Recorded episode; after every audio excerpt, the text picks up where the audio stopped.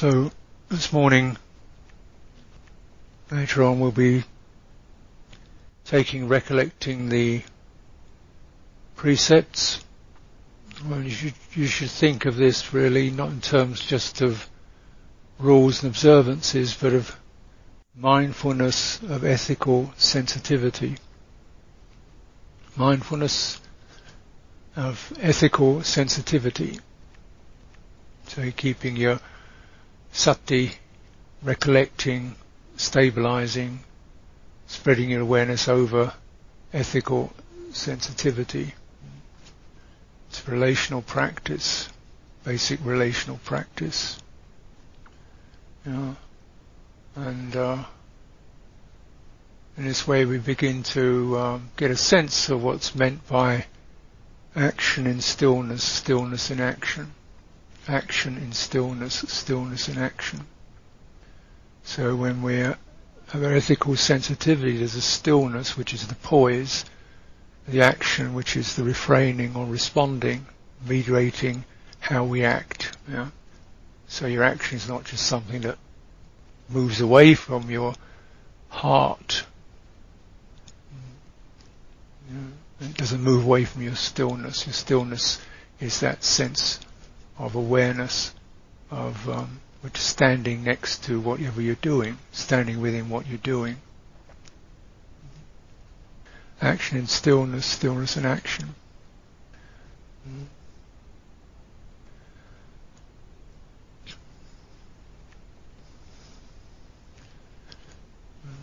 So if you consider this, because uh, uh, it's easy to unbalance in either of these directions. And maybe sometimes we overbalance the stillness, we get too rigid and frozen and trying to keep everything quiet and collected and, you know, stable and constant, you know, unwavering, constant. That really isn't the way. because there's an action within, within the stillness, which is something is sensing, inquiring, feeling things out and maybe just tiny adjustments, even adjustments to the physical position. And of course, as we come into even sitting, you can feel the action, which is the movement of the breathing, settle energies in the body. So within stillness is action, you know. And uh, then you consider what is action, sankhara, and breathing are actions and mind actions, we should consider, you know, thinking as really the brain is breathing. thinking is the breath of the brain, and brains need to breathe too. but often they're kind of huffing and puffing, you know, too much, over breathing, gasping, and, and so you just got to regulate your, breathe, your brain breathing, regulating your thinking. You, you think, sustain attention on your thinking. You calm the emotional energy that goes with it. Mm. You compose a thought, get to the end of it, let it dissolve. So thinking is just the breath of the brain, and it should have that same sense of the arising coming into fullness and then the dissolving into openness and an open quality. And so one of the reasons why, you know, we, we meditate is to find that open space. Mm. Know, the open space, so, you know, and certainly breathing helps. Um, the space is particularly helpful the apparent ending of the breath. That's very helpful. Just you're thinking, thinking, thinking, and just go right to the end of the breath and listening to that pause. And this pause, as I mentioned last night, is a very important part of life that easily gets overlooked. Because we're in a hurry, there's this attitude more is better, more is better, more is better, quicker, faster, more is better. That's the way of progress. No, that's the way of accidents. That's how accidents happen. that's how reactivity happens. That's how wars happen. Not enough. Pause. Let's take a breath here. Okay. Step back, soften, widen. That moment you just unhook your attention, just for a moment, unhook the attention, just let it widen. And then you can re-engage in a much cooler way, more composed way. And that, that pause is a, is a great um, mediator, essential mediator. Otherwise we have no refuge from sankhara. It's just all compulsion. Good compulsion, bad compulsion, even dhamma compulsion. You know, when you get the dhamma compulsion going, uh, be mindful, be alert, be vigilant. Practice the welfare of all beings. Be happy, cheerful, composed, collected. Uh, you know, do more, more, more. It's, more practice, more sitting, more walking, more. You know, eventually uh, or you know, so let go. Another thing you've got to do.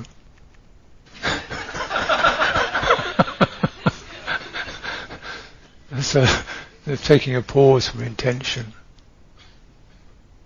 into this open and, and so in the, the pause, you know, you, you use the pause, um, you can kind of develop it by subtle changes of direction. You, know, you pause and then, rather than going straight forward, just go to the left, go to the right, just go slower, go faster. Just use it to change gear. Mm-hmm. Mm-hmm. Otherwise, we always our minds inclined towards habits and straight lines. As I was saying yesterday, um, we do walking meditation, so do some walking, and maybe you know walk for 20 paces or so, and practically all of us will assume that's a straight line, because that's the way our minds conceive things, a straight line. I don't think I said walk in a straight line.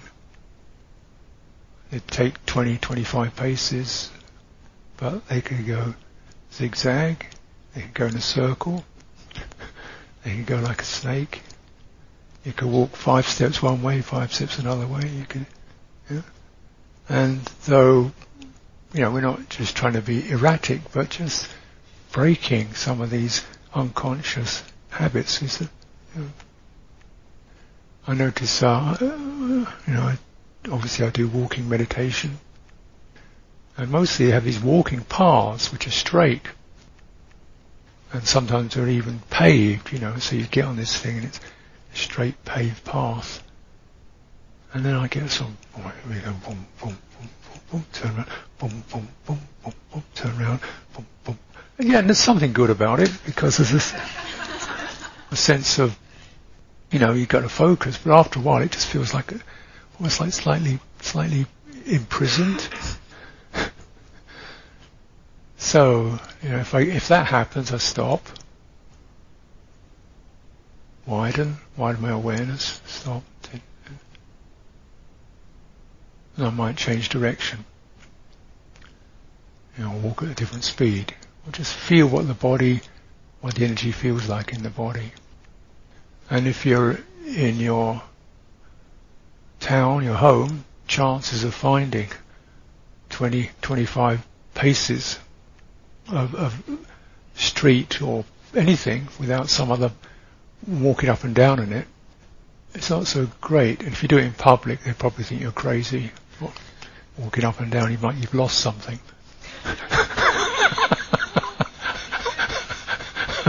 What's the matter with you? Walking up and down, or you're or you're manic or depressed or something like that. So so, but you can, you know, if you, if you're walking down the street, you can just make that into your walking meditation, just walking and feeling your body and feeling those senses in your mind. Oh, I've got to get there, I've got to get there. Oh, that looks good. Oh, what about that?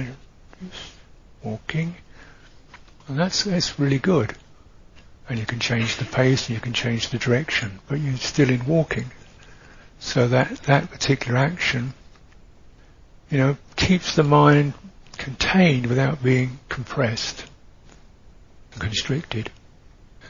And, and remember, you know, the effort, right effort is a fundamental feature of, of the Eightfold Path, but uh, a lot of it's about not doing, refraining from, not doing, undoing. So if you're walking in a street, for example, just do you need to look in the shops? Oh, really? So don't. If you do, you're probably looking for one thing. Maybe just you don't need to, you know, going through Interlaken, one watch shop, the next watch. I'm not going to buy a watch anyway. so why bother? you know, and so that awareness is light. It's not captured. This is really important to get that disconnecting, undoing, disconnecting, disconnecting. Very important. Because, you know, mostly in the world, there are things out to grab your attention and get you compulsive. So your stillness is cultivating the action of disengaging, you know, unhooking, disengaging in a very simple, you know, it's a gift, not something you've got to kind of hold tight and get into a particular regular thing, but it has its own regularity. It's it's a it's a it's a gift, a gift to help us get out of the compulsiveness of the mind. Uh, so just moving, feeling the body moving, uh, and you, within that you'll feel those compulsive reflexes to either make it super perfect or absolutely unwavering or distracted. And the two go together because if you get too constricted, something in you will start to rebel against it. Or you die. Your spirit dies, you just of, or it just starts to get out of here. And then you feel guilty and so forth. So a for mind much more regularly uh, it's much more comfortable with movement. But this is the movement that contains stillness, a stillness of heart, stillness of non-compulsiveness, a stillness of openness, a stillness of of uh, no fixed position. And it's finding using the body as something the mind can feel comfortable with. It's like a friend. When you walk, your body is like a, something you feel it's like comfortable, you know, fluid, rhythmic, like a river.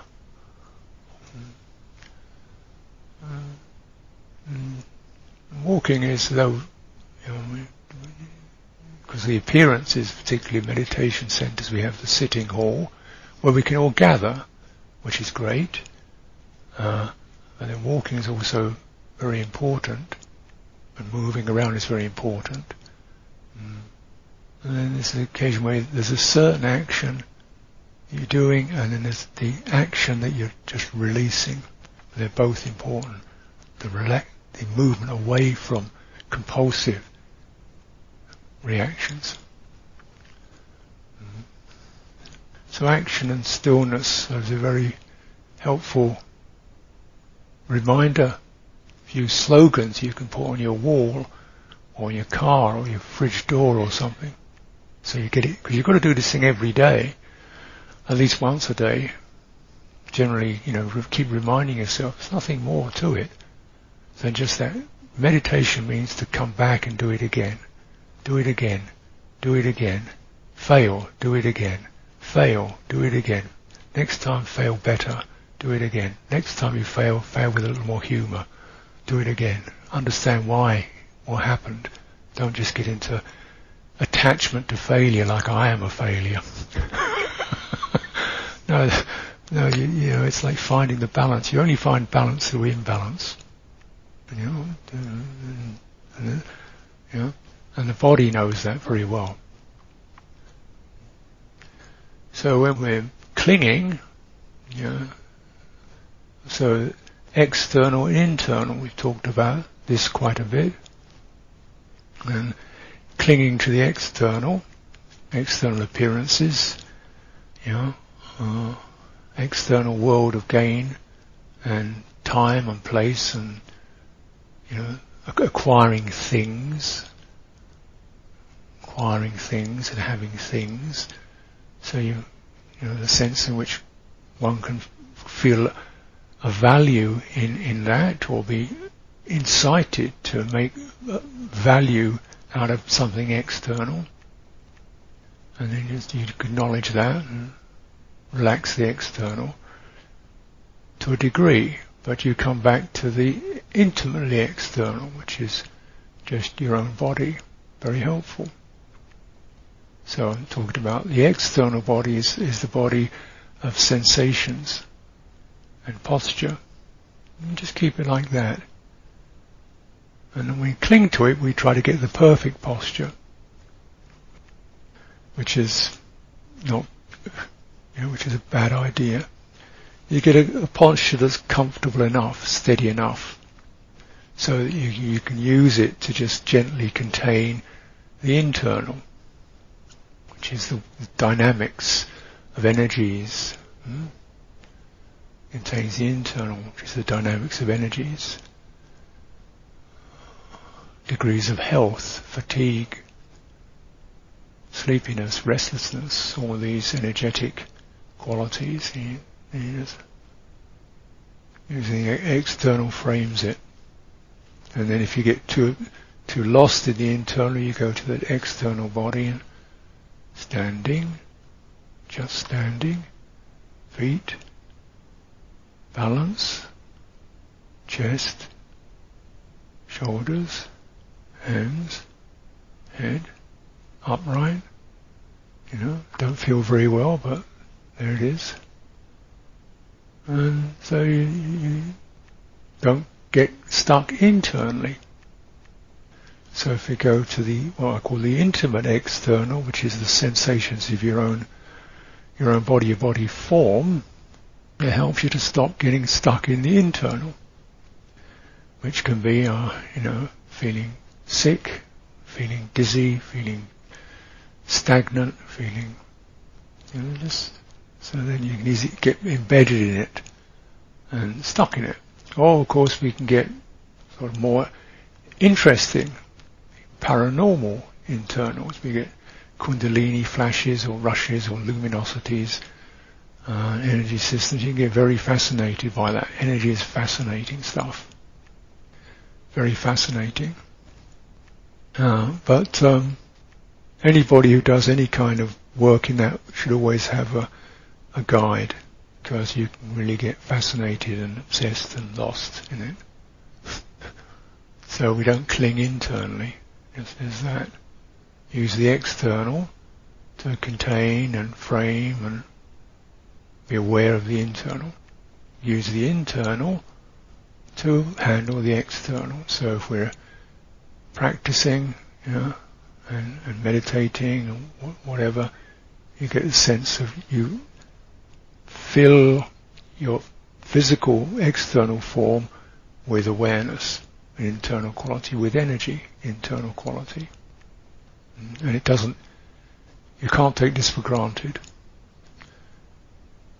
So when you stand, you know, you think you, know, you look like you're standing, but actually your chest isn't standing. You know, your feet may be standing, but your chest isn't standing yet. There's no energy there. See your shoulders aren't ready yet. Relaxing the shoulder. Now your fingers, are your hands standing? No, they're kind of dead. Bring your hands together. Hold your hands out till you feel the energy fill the external. Uh, so this is certainly bringing these two together external, internal, not clinging to one, stuck, obsessed with one or dejected with one, dejected about the physical appearance or dejected about the state of your energy. This is all clinging when it becomes a self. So they balance each other and the idea finally is to bring the two together. So that when we stand, the shoulders are standing, the back is standing, the head is standing, and the face is standing. It's not running away. you know, your arms aren't dead, and uh, so the more you you fill the whole body with awareness, energy begins to follow that, and the whole body becomes a a medit- uh, not just a meditation, but a, a kind of a, um, a deep presence, full presence that is people don't really in the world generally don't really understand. But then that is very helpful because as with the body, so with the chitta, the mind, or the heart, or the aware sensitivity. Mm. Mm. It helps the, the heart mind to come out of its, its obsessiveness.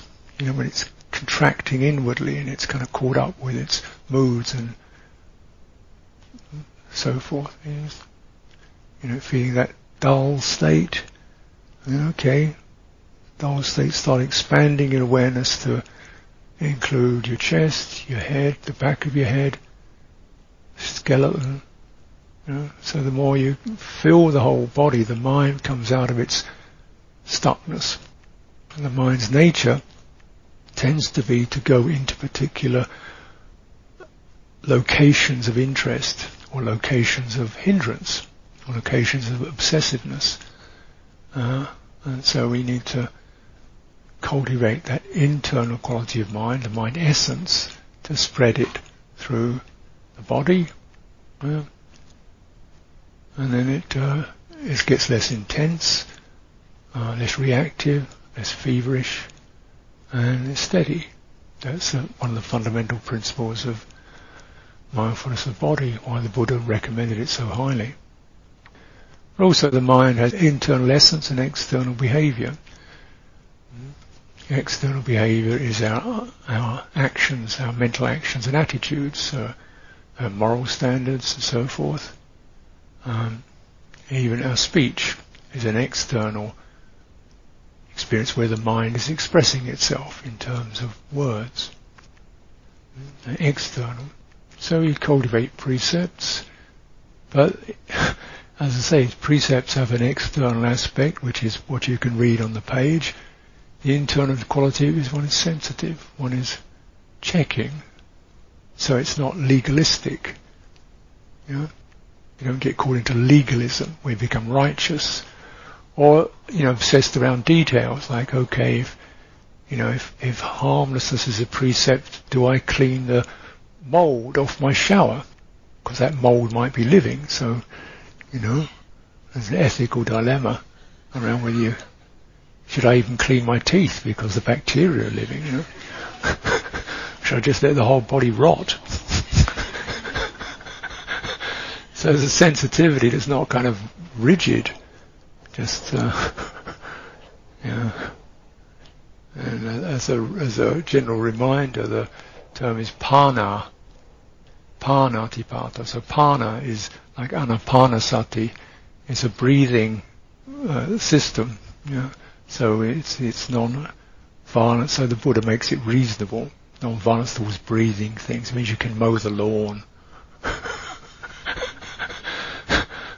yeah you know, you can prune trees and things like that. But naturally, if you're sensitive, you begin to recognize cause and effect. So okay, it's okay to, you know, prune a branch off a tree, but, you know, but then you look at long-term causes. If you cut the tree down, it means creatures that live in trees have got nowhere to live. And so you look at it more, more deep in that ethical sensitivity. Then you begin to, to consider more deeply one's uh, footprint on the planet. You know, so then we take it much more fully.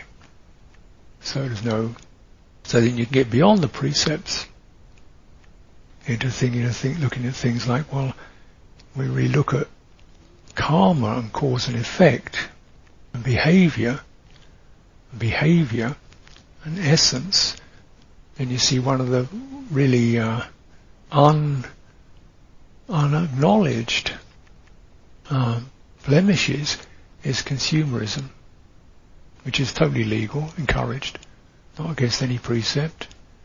You're not killing anything, you're not stealing anything. But if you look at it more thoroughly, deeply, you realize, well, wait a minute, everything has to come from the earth. and uh, so how much do we take? And so you have this simple equation you can run through your mind. Where does it come from? Where does it go to? Not a difficult idea, is it? So everything you look at, where did it come from? And re- respect, gratitude.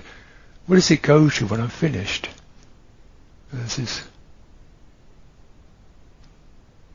place called away. Where things go, they go to this place called away. And there isn't a place. so we see, you know, this great ocean, blocks of plastic everywhere floating in the oceans and clogging up and killing creatures with our plastic. And plastic's now in our bodies. Microplastic in the body, um, doing all kinds of damage. Chemicals. So is it possible to refrain? Mm. Again, it's within the precepts, but when you look at deep in the sense of not harming, and you realize you can do harm without just through not really understanding the consequences of your action. So you start to think more clearly about action, every action, and particularly the actions that are not examined. The compul- you know, oh well, that's fine. Uh, uh, uh, uh well, that. That goes the immediate habits. Do you need it?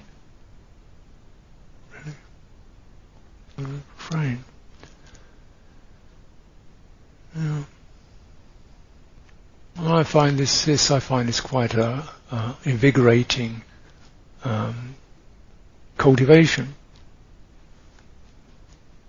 So I try to, you know, it's, it's, very difficult to avoid plastic, but I try.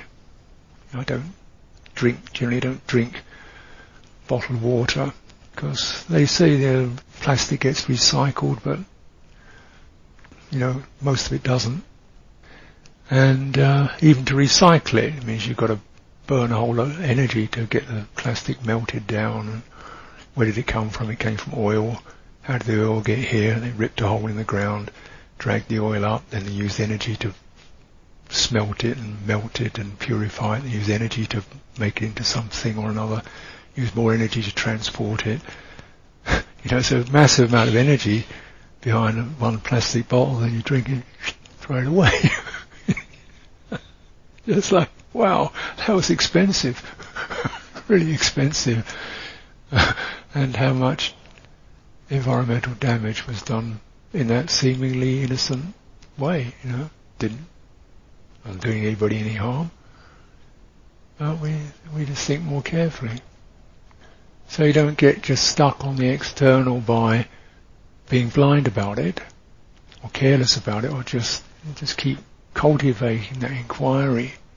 Let your mind penetrate, let your ethical sensitivity penetrate your life, and make these small choices wherever you can. We also, but then again, we have to recognize, you know, clinging in turn is when you get too idealistic. You get these great ideas, idealism, perfectionism, and then it's also is this is clinging internally. And it makes you worried, obsessive, judgmental, uh, and the mind doesn't fully come out with its joyfulness and its true essence. It becomes stuck in particular ideals.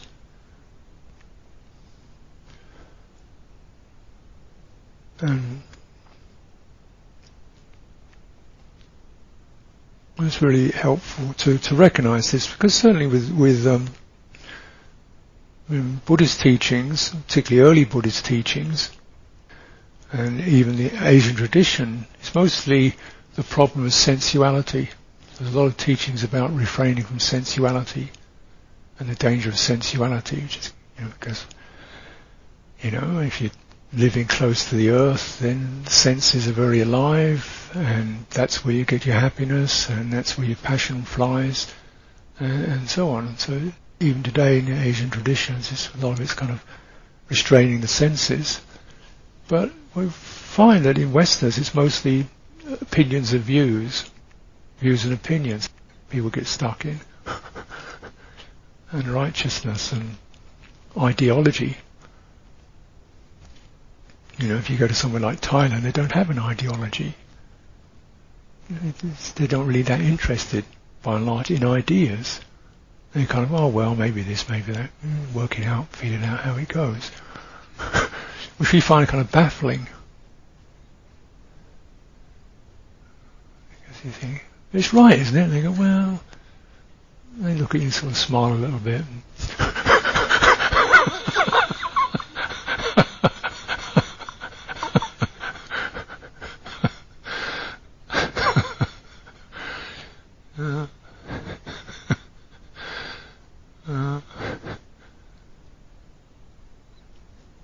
That's not. I'm not saying that Thailand's some kind of perfect paradise. It's not. It's a lot of violence and sexual abuse, and but it's all fairly. It's not ideological. It's kind of, you know, sexuality, greed, you know, very, very sensual defilements. Yeah. In Westerners, it's all depression, worry, anxiety, self-hatred, obsessiveness, guilt, regret. And, and for some of the Asian teachers, they don't understand. They, What's your problem? Well, I feel so bad. Why? like, what, what's the problem? Well, you know, I don't feel I've really fulfilled my life, and I'm not really that. Okay, like, well, just stop thinking about it. just relax and be happy. And you, you you know, let's not get it, how it, it doesn't happen. relax and be happy doesn't quite happen. People are so in their heads all the time. You know? And, uh, certainly many occasions, um, you hear somebody doing a translate and translating something to some, you know, Tibetan master or Thai master or something. The, the question is saying, what do you do about self-hatred and translating? Master, what? And translates it again, and you're trying to find a word for it. You can't find a word for it in that, in that language because they don't have that, that sense. And you go, oh, why do you do that?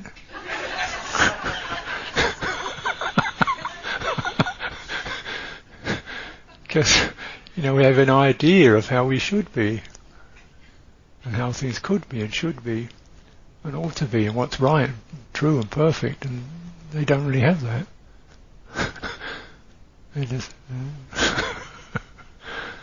well, certainly there are, as I say, it, there are plenty of defilements, but you sort of start to recognise, you know, you have to deal with a particular stuff that's where you're getting stuck, you know, right? Where, the, where you you get stuck.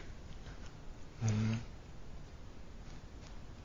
So you get stuck in kind of mental constructions, you know mental constructions. Mm. What is the purpose of life? And again, you ask that question: purpose, right? Just be happy, you know, comfortable. you know, what's the role of justice? You know, justice? What's that? You know, these kind of mental constructions that we create to to frame our lives with. These become, you know, actually they become, these mental constructions become so important, they actually become more important than life itself as a living, breathing, here and now experience. We're operating in terms of an abstract construction of what should be or could be or will be, and not feeling the living essence that's actually happening for us. Well, so that's when you get stuck in the externals of the mind, where the internal of it is kind of very constricted and and wavering and, and weak because it's not been nourished. There's no no sense of deep appreciation, love and gratitude for being here. Mostly people are worried about being here, or wondering whether they deserve to be here. are they good enough to be here? What they have to do to be here? You know, how they have to meditate to be here? Rather than you are, you is here. And can you extend that here-ness through your whole system, body, mind, it's all here. And just open it up and then you begin to see, oh, this is where it gets agitated. And we can work with it. So, you know, not clinging externally, not clinging internally. And certainly in this retreat situation, you see the sense in which we're trying to operate as a group and sharing rooms and with people we don't know and, you know, perhaps it's a little bit crowded in some respects, you know, going according to routine, everybody following these things along. And this is actually quite, um, quite challenging and very worthy of, of, of, of respect and very different from the Asian thing. You see, where Thai Thais particularly love to be together. They really love being in a group. Being alone is some disaster. it means you're not loved or you're not, so you know, there's no fun. Something's gone wrong. So they always like to be in groups. Uh, yeah, often we have these monastery gatherings, and a big ceremony. You know, we have these alms-giving ceremonies and things like that in the monastery. We generally see all the Asian people all together in the in the middle, and all the Westerners are against the wall. like,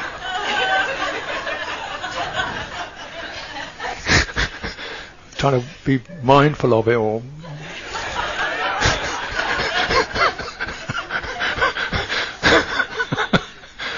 and Asians are kind of feeling happy and joyful, and they're smiling at each other, and you know, they're kind of in the middle of it, and they're not worried about being mindful. I don't know.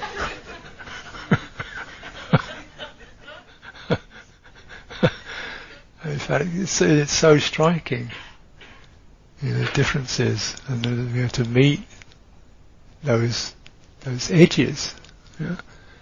One time we had a, a very devout uh, Thai lay supporter because she had some spare time. We gave her a kuti.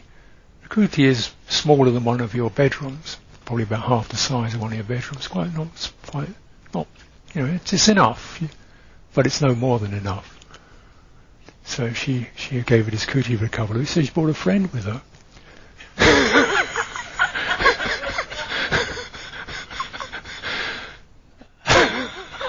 You know, half the size of that room. She actually invited a friend to come with her.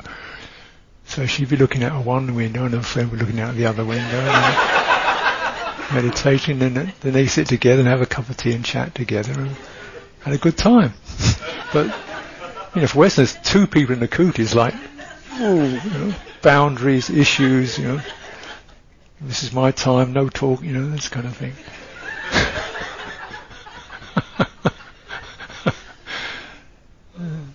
So you know, then you start to s- sort of recognize the, these constructions that we take and feel challenged whenever they're whenever they're challenged.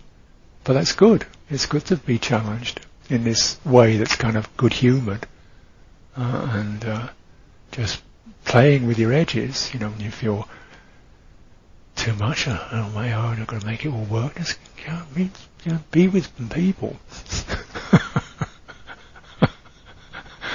and uh, watch for watch, watch out for perfectionism and right and wrong, learn harmony and, and company and joyfulness, appreciation.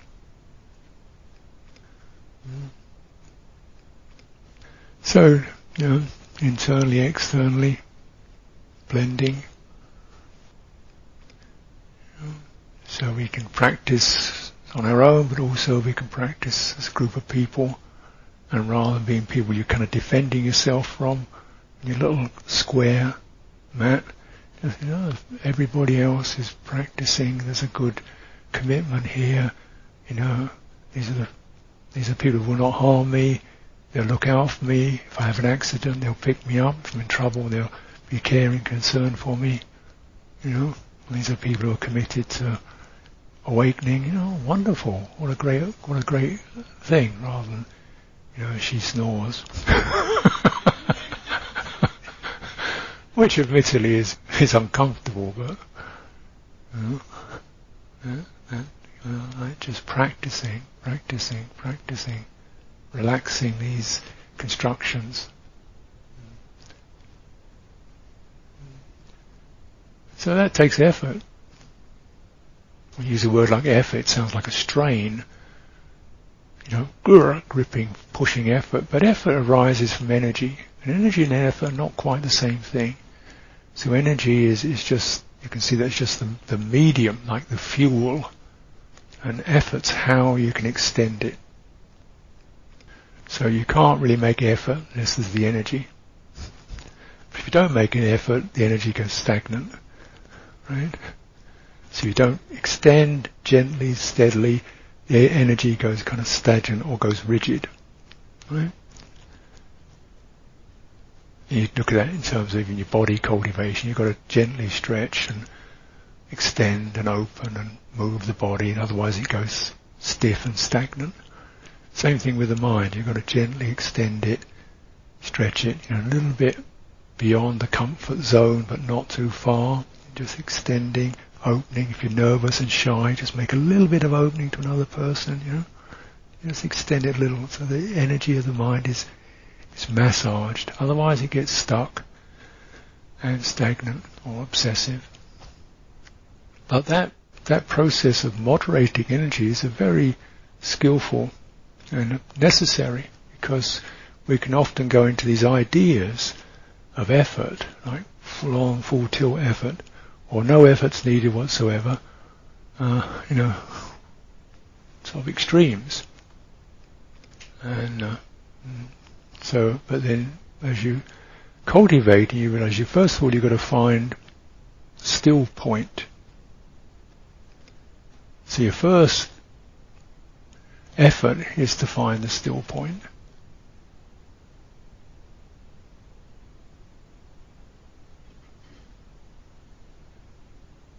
This is the pausing, still point, awareness. And then from that still point, getting to respond to what's immediately around you.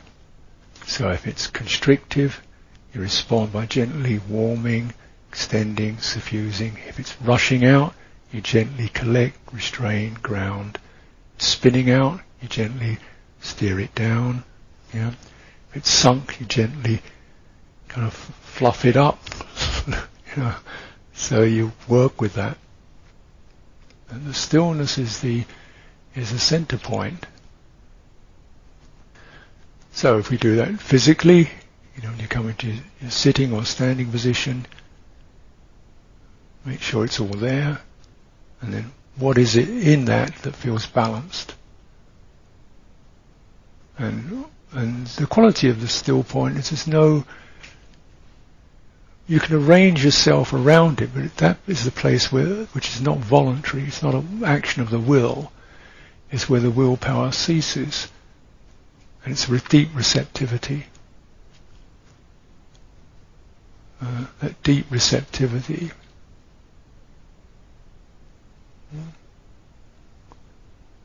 And as you're deeply receptive, you begin to sense this feels unbalanced too much, too little, not quite right, straining, pushing, retracting, and you gently extend this energy, breathing through the places that are imbalanced.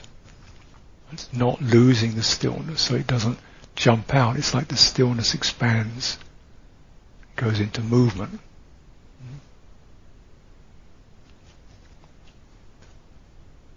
So as I was saying earlier, just a very simple example when I uh, with, doing qigong, you know, feeling it's like sort of sit here and be all right,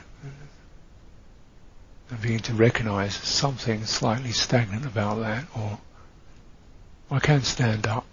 Yeah, I can stand up until standing. Yeah, okay, that feels good. I can move a little bit You just gently massage the energy, sensing it until it begins to feel more fluent and joyful, and then you can you can use it. So an effort is joyful effort, not willpower stressing, but joyful, joyfully making that kind of effort.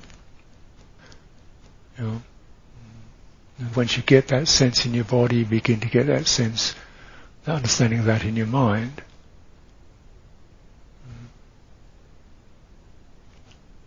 Right? So we might, for example, you know, set up the idea, okay, we're going to do sitting meditation. So this is a very important practice in which the Buddha realized the awakening. So I'd like you all to maintain unwavering mindfulness on the in-breath and the out-breath. And immediately feel, oh no. For an hour, an hour of unwitting mindfulness on the in-breath, out-breath. You know, because you say, well, no, actually, if you just sort of sit and then see if you can get how good it feels to breathe out, and let it happen. Yeah. So focus on how how easy and good it is to breathe out. So that begins to feel pretty, yeah, that's nice. And then how good it feels to, to have an in-breath come in. And, and when they flow together, how pleasant that is when they flow together. You know, in breath picking you up, openness, out breath, relaxing, emptying everything. How pleasant that feels, how agreeable, how things calm, steadying that feels. Hmm. The distraction comes in, oh no, this is pretty nice, just oh. Oh my goodness, an hour's gone by. I was being unremittingly mindful without even knowing it. Because mindfulness would be another idea, another form of kind of Buddhist ideology. Being mindful of some kind of construction, an idea, rather than just getting interested and exploring and appreciating, the receptive. So this is in a way the stillness of that open quality, receiving the actions as they arise and pass, and the meeting of them begins to be happy. The meeting, the stillness and the action is enjoyable. Just enjoyable.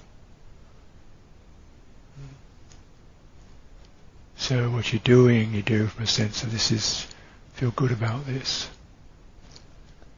rather than being perfect at it, and getting it right, and never getting it wrong.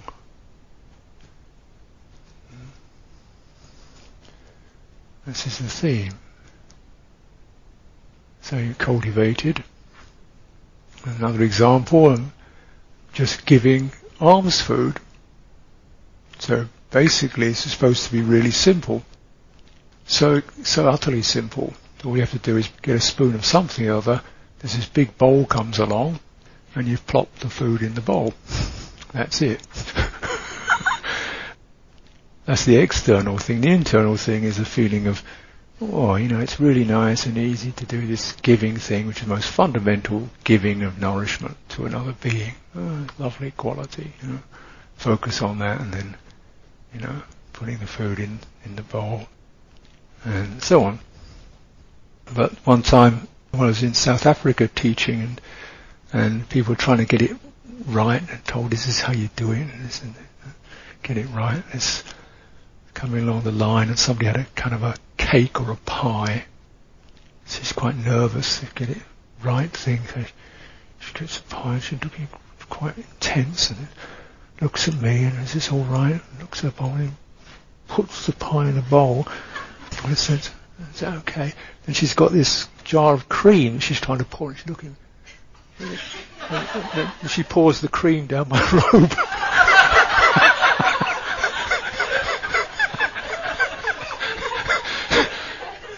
Because you're because you're so intensely trying to be mindful and get it right.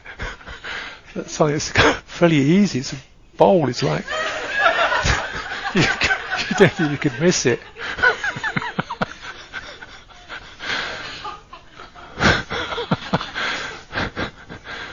and you know how it goes. Oh, this is a Buddhist monk, revered teacher, special practice. Be mindful. Let's start. You freeze up. So making that, you know, moderating one's intention so that there's a joyfulness, a lightness in touch. And this certainly is a, and you know, and that sustains you. See, if you if your practice is something you feel joy in, you just do more of it.